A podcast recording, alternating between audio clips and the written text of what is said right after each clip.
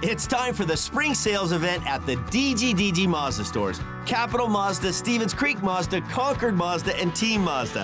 Hey, it's Sean Del Gran. And right now, we've got a huge selection of brand new Mazdas with exciting spring incentives across our entire lineup. Plus, you can buy your new Mazda completely online with our exclusive no-brainer checkout.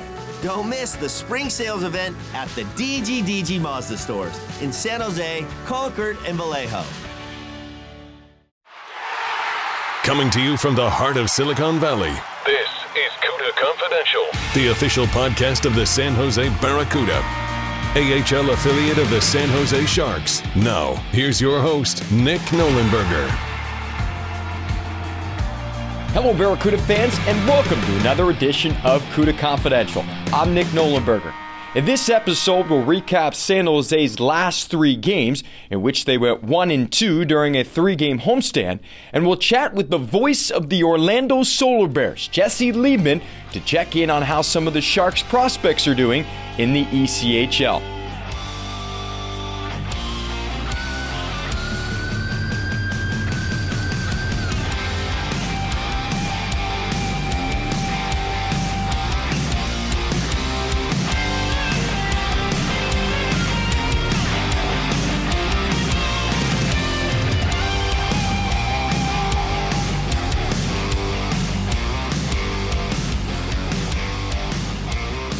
After a three two come-from-behind shootout win on the road against the Abbotsford Canucks, the Barracuda returned back to the friendly confines of the S A P Center on Wednesday to take on the Bakersfield Condors for just the second time this season. At three thirteen of the opening period, Joachim Blichfeld on the man advantage would give the Barracuda an opening period lead. Zone trying to thread it rink wide, jammed ahead, here's a chance, Reedy, to the near side! They score!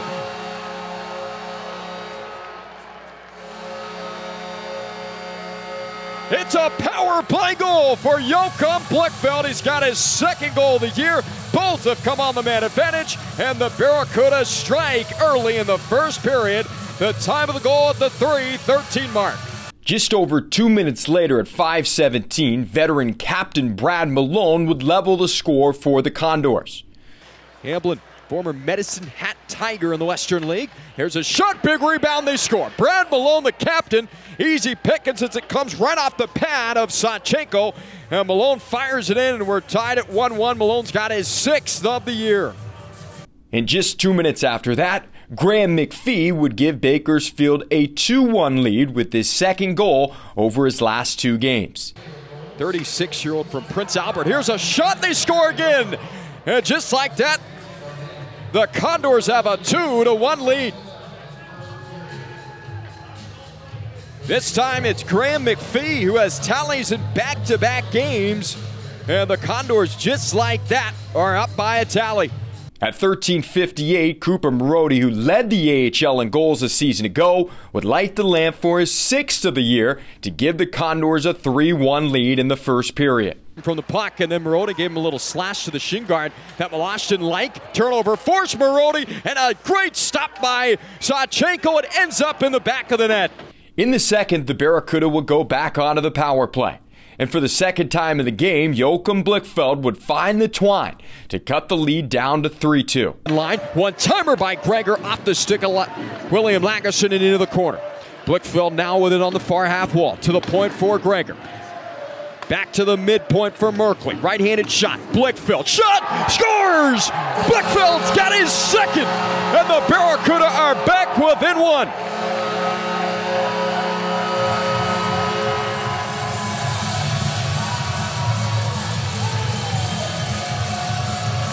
It's a power play goal. Then at sixteen twenty-four, Scott Reedy would manage to tie it up with his fifth of the year. Gdanza back into his own end. Gregor scoops the puck up. Gregor hands off left side for Scott Reedy. Rolled along by Reedy. three forty-four remaining in this second period. three two Bakersfield lead. Barracuda have two goals, both on the power play from Blichfeld. Here's a backhander off the post. They score! Scott Reedy has leveled it at three three. Then at eleven oh nine, again, it was Reedy, lighting the lamp for his second of the game, marking the first time in his young career in which he scored twice. The goal at eleven oh nine of the third period would turn out to be the game winner, as the Barracuda would find a way to pick up a four three win over the Condors. Zach Sachenko, in his first action since late October, would pick up the win, turning aside twenty-nine of the thirty-two Bakersfield shots he faced. Now Holmgoaks, he's got Reedy, he's got real estate down the wing, works in, he scores! Scott Reedy has given the Barracuda a four three lead. He's got his second of the night. Looking to pick up three wins for the first time this season, the Barracuda turned their attention to the San Diego Gulls on Friday night at the S A P Center. Friday's game marked the first of four straight between the two clubs and the first on the eight-game season series. At nine forty-one of the first, Brogan Rafferty of the Gulls gave San Diego a one nothing lead. Both teams have had a power play opportunity now, and both have come up empty. Here comes Perreault, leads San Diego in scoring. Beautiful feed, feathers one through, and trying to go between the legs was Rafferty. It ends up going off of a Barracuda player. I believe Gallant. It is in the net. Perreault, a beautiful feed as he threads the needle. And I believe it was Brogan Rafferty who tried to go between his legs. The Tomash hurdle. Then at seventeen ten, veteran forward Vinny Letteri would light the lamp to give San Diego a two nothing lead. Goals into the offensive zone. Letteri down the wing. His shot scores. Sneaks through the wickets of Zach Sachenko. And Sachenko took a peek back. Couldn't believe it. Got past him. Not a real overly hard shot by Letteri, but... Then at five forty-three, nineteen-year-old former first-rounder of the Ducks, Jacob Peltier, will give San Diego a three nothing lead. Back to the point, near side for O'Regan, thrown in front, and they score. On his stomach was Sachenko, and that was like slow motion before it ends up going into the net. I believe it's going to be Jacob Perreault's goal. At eleven thirteen, Nick Merkley, in his first action in the A H L in over two weeks, would get San Jose on the board to make it three one with his third of the year at the eleven thirteen mark. Reaching for it was Nick Merkley. Now Holmgoaks will steer it up to the point. Rister, Rister from the point. Here's a backhander. They score! Off the rebound. Finally, Nick Merkley. He's had some opportunities, but this time he cashes in. And the Barracuda are on the board with eight forty-seven remaining in the second period. Then at sixteen twelve, Scott Reedy would make it three goals over a two-game stretch with his seventh of the season to cut the lead down to one. Waits it out into the high side. One-timer by Nick Merkley. Puck is loose. They score! It's Reedy! He's got another one, and the Barracuda are within one. It's a power play goal for Scott Reedy, who's got his team leading seventh of the year. Less than two minutes later, Bryce Kindop would push San Diego's advantage back up to two. But in nineteen twenty-seven, Jaden Holmgoaks would tap in his fourth of the year to cut the lead back down to one. And now an outlet chance. Could be an opportunity for Holmgoaks. Little toe drag, strip of the puck. Collecting Holb is Shomolevsky. Back in front! Holmgoaks scores! It comes with thirty-three seconds remaining in the second period, and the Barracuda are back on the board, and they're back within one. In the third, the Barracuda would muster just four shots, and the Gulls would hold on for a four three win. Less than twenty-four hours after San Jose was dealt a four three loss by the San Diego Gulls, the two clubs would run it back for a one fifteen start as part of a Hockey Day in San Jose doubleheader. Again, San Diego would find a way to get an early lead. Nicholas Brouillard would wire one in from the point for his second of the year as the Gulls would take a one oh advantage at nine nineteen. No problem with throwing the weight around a little bit. There's a shot. Brouillard scores. Nicholas Brouillard from the left circle is able to snap one past the screen to Alexei Melnichuk. And the San Diego Gulls are on the board here in the first period. Time of the goal at the nine nineteen mark of the first. Then at twelve fourteen, Greg Prince would make it two nothing San Diego with his first of the year. Roll will jam it free for O'Regan. Shoved down to the ice, back to his feet. O'Regan trying to stick handle through a bevy of skates. Then it's turned over. It looked like it was a tripping play, and there's a chance they score. And San Diego got away with one as Rasko was tripped up. No penalty on the play. It ends up in San Jose's net. In the second period, the Barracuda would go on to the power play. And again, it was Scott Reedy scoring his fourth goal over his last three games to cut the lead down to two to one. Ryan Merkley will skate it up the right wing. Thought about leaving it. Now carries in, steps around the D-man. Has some room. Back in front. Here's a chance. It's off the post. They score! I think that puck hit both posts before it made its way past the goal line. And guess who? It's Scott Reedy. He's got his team leading eighth of the year. He's got a three-game goal streak working. Four goals over his last three. And the Barracuda are back within one on Reedy's power play tally. Unfortunately, after that point, San Jose could not manage to tie the game up, and for the second straight day, San Diego would find themselves in the win column by just a single goal. On Monday morning, the Sharks recalled forward Scott Reedy, who made his N H L debut on Monday in a two one win over the Carolina Hurricanes. Cuda Confidential will come back right after this short break. When we return, we'll be joined by the voice of the Orlando Solar Bears, Jesse Liebman. Now, back to the action. Barracuda hockey continues now. Welcome back to Cuda Confidential. We are very pleased to be joined by a first-time guest, the voice of the Orlando Solar Bears, Jesse Liebman. Very gracious with his time to hop on. And the reason why we bring on Jesse, the Barracuda and Solar Bears, of course, not officially affiliated, but the Barracuda has sent what seems like more players to the E C H L than in recent memory. With all the COVID issues that the organization has dealt with, there's been some uh, major, major movement be- between the, the three leagues. But, but Jesse, first of all, thank you for coming on. We really do appreciate it. I think fans will enjoy this conversation. But how are things going back on the East Coast? Well, Nick, I appreciate you having me on, certainly. Uh, and on the East Coast, you know, it's uh, it's full grind uh, for the E C H L season. It was probably the shortest uh, off season I've ever had in my ten years of working in this league, uh, dating back to my time with the Ontario Reign when they were originally an E C H L operation.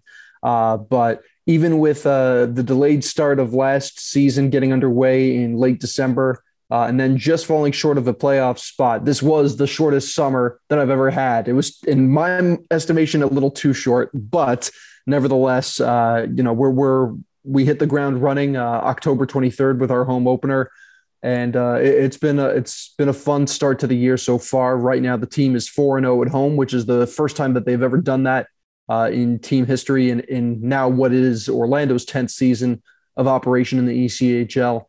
Uh, so the group that's been assembled by Drake Berehowsky and our associate coach, Jared Stahl, uh, and in addition to the players that we've received both through the San Jose pipeline as well as our, our primary affiliate, the Tampa Bay Lightning, uh, it's made for a good combination uh, of roster uh, depth. And, and I think that's been a large key to our success so far.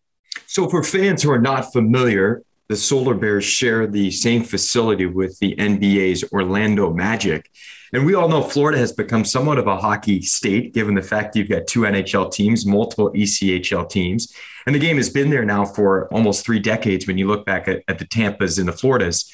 What type of support are you getting? What type of fan base do the Solar Bears have at this point, as you guys have kind of established your roots in that area in the E C H L? But, you know, I know you guys do pretty well. You've got a big building. Uh, provide us a little bit of insight to, on the type of support you have in Orlando. Well, I imagine it's somewhat similar for the Barracuda to what we experience here with the Solar Bears, uh, you know, with in the sense that it is a major league facility for a minor league team. Not only do we share the building with the Magic, but we were actually purchased by them in the summer of twenty seventeen. Uh, so that has allowed for a little bit of a greater synergy, probably very similar to what you experience with San Jose, albeit in this case, it's a, a hockey team working with a basketball team. Um, but a- attendance wise, it's been really successful. Uh, I think when the Solar Bears brand was reactivated, or as we say, it was brought out of hibernation back in twenty twelve, Uh, the original Solar Bears of the I H L, uh, or the old International Hockey League, did fairly well at the box office. Uh, and we've seen kind of a continuation of that. Uh, it, the style of hockey and the leagues are, are, you're comparing apples to oranges. The I H L was essentially the the midway point, I guess, if you will, between the American League in terms of development, but also moving into a lot of major league markets. Uh, and so you would see in the old I H L crowds of, you know, nine, ten thousand. That wouldn't be necessarily uncommon uh, until the I H L kind of collapsed under its own weight in the in the early two thousands uh, and bottomed out. But that being said, Uh, with the Solar Bears here in the E C H L, we curtain off the upper deck uh, for most games, but our gen- general capacity uh, is about nine thousand forty-nine. Uh, we kind of scaled back some seating areas a few years ago to put in some more premium seating options along the glass uh, that were extremely popular. Uh, so originally our, our regular configuration was about ninety-five fifty-five, but we, we kind of reduced that. Uh, but there have been some instances where we've had to open up the upper, upper bowl, uh, and, and that's allowed us to get an all-time attendance high just before the pandemic of uh, eleven thousand three hundred eighteen, uh, which was uh, our school day game. Uh, so uh, we had steadily kind of built that, uh, and certainly uh, with uh, the last year with COVID and everything, we weren't able to continue that. Uh, but the hope is that once uh, a lot of the school districts here in uh, in Orlando, in the greater Orlando area, Uh, begin allowing for field trips and things of that nature, we'll be able to kind of return to to that program. Uh, but again, to to your point, uh, we've seen, you know, it's not uncommon for a Friday, Saturday night where we'll draw between seven and nine thousand. Uh, and the the trick is, of course, sharing the building with a, a major league facility uh, in the Magic.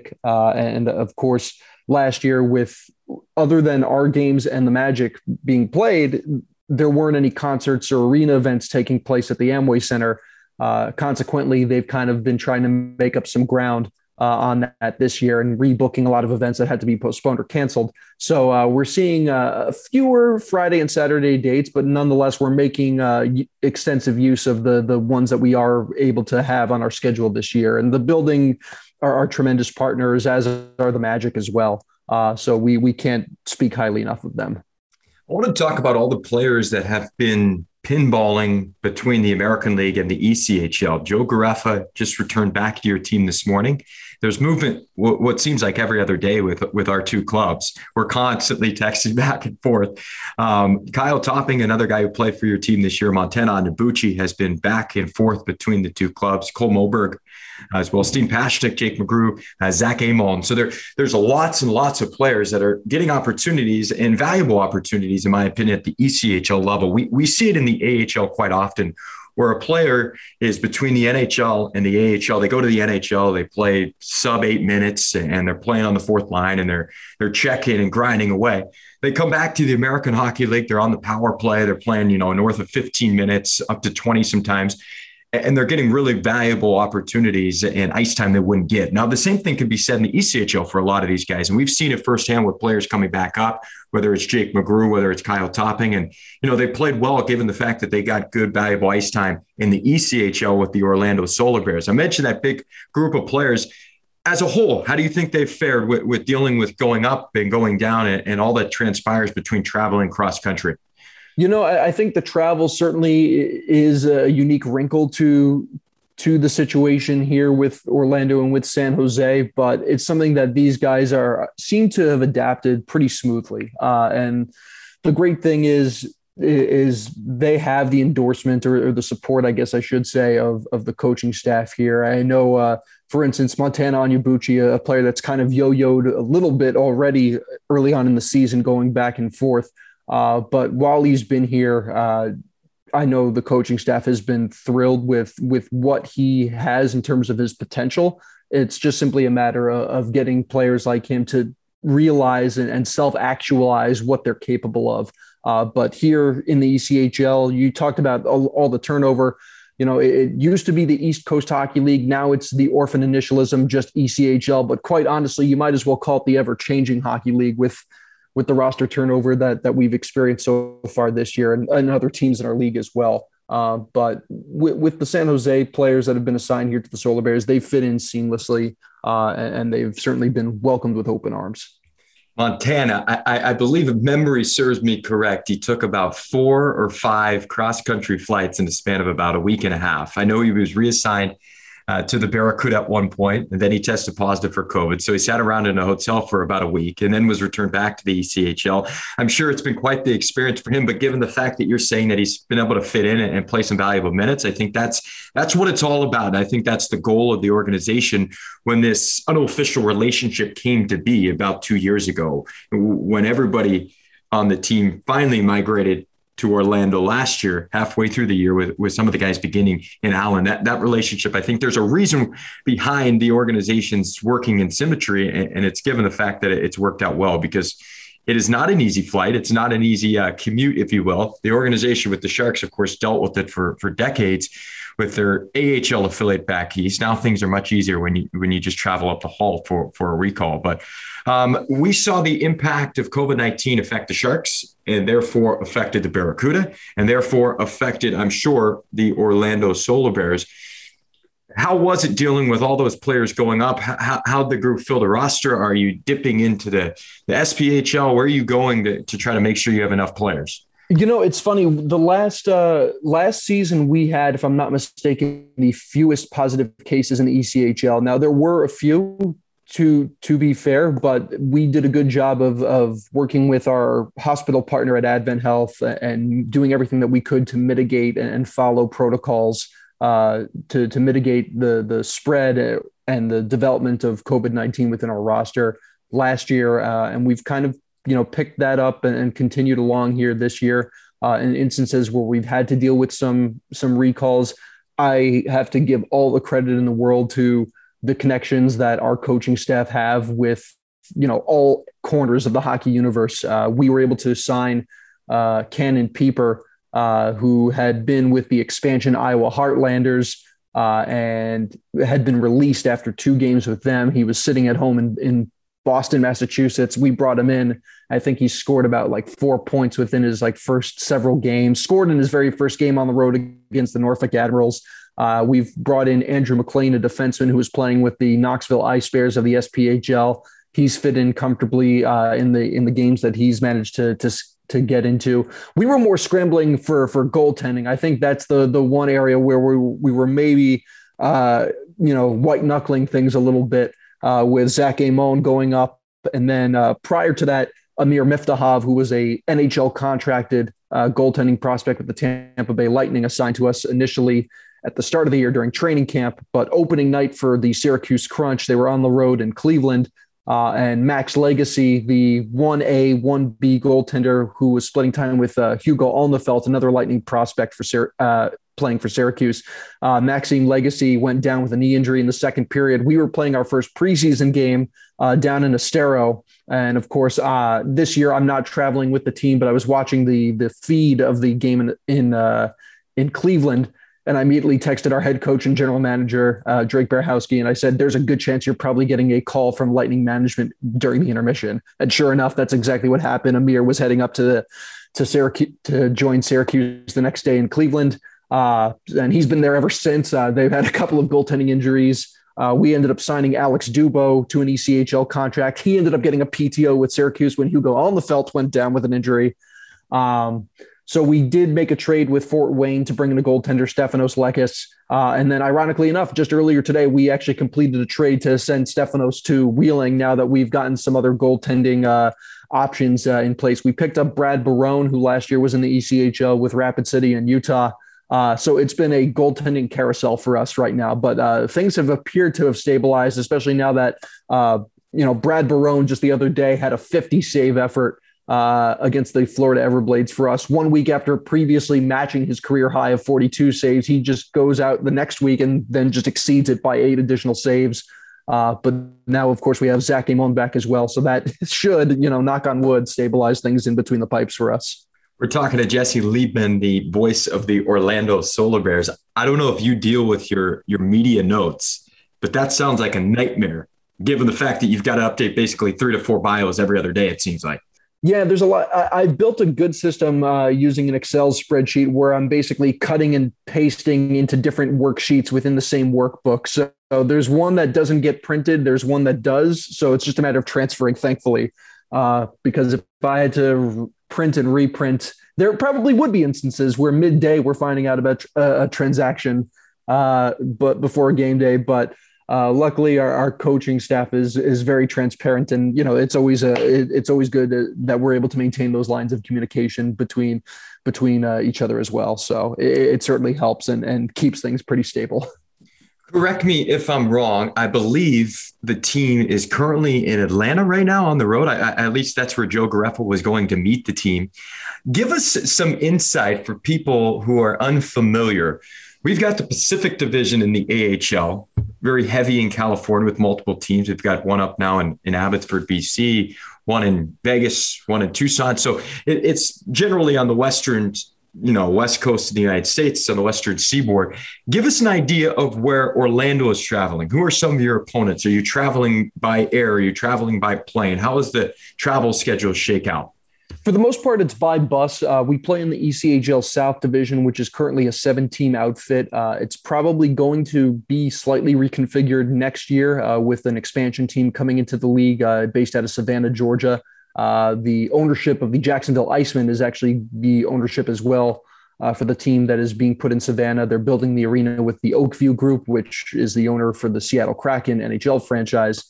Um, no word yet as to what the affiliation would will ultimately be. Who who knows there? Uh, but uh, right now, the South, as it currently stands, consists of the three Florida teams: Orlando, the Florida Everblades, based out of Estero, which is a suburb of the Fort Myers area, and then the Jacksonville Icemen. Uh, following that, you've got uh, two teams in s- the state of South Carolina, the Greenville Swamp Rabbits and the South Carolina Stingrays.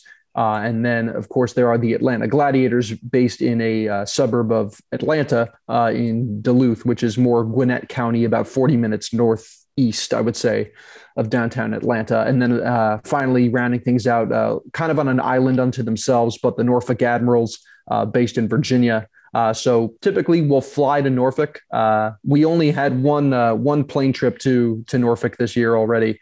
Um, so we got th- that out of the way, a little two game set. Then they're down here for, uh, I say, six games uh, in our barn, actually four games coming up this week uh, after the team returns from Atlanta. Uh, but for the most part, it's primarily bussing around around that cluster of teams.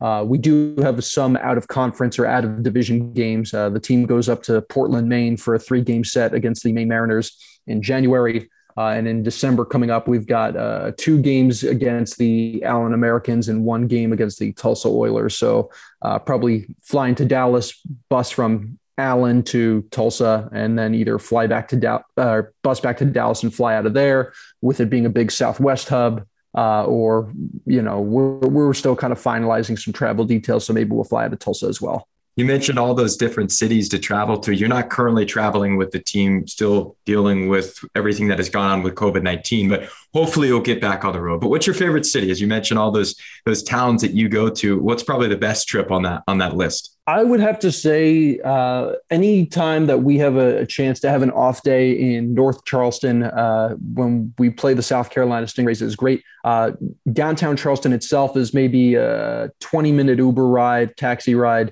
Uh, from typically where we stay at the Host Hotel, which is right by the North Charleston Coliseum. Uh, but there's just so much history in that city. You can spend hours getting lost, and the the food is top notch. I mean, it, it's known as a, a great seafood city.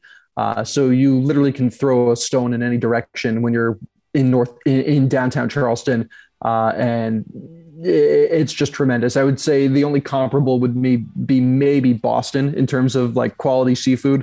Uh, but Charleston, for me, I think is is the probably one of my favorite travel destinations in the E C H L for sure.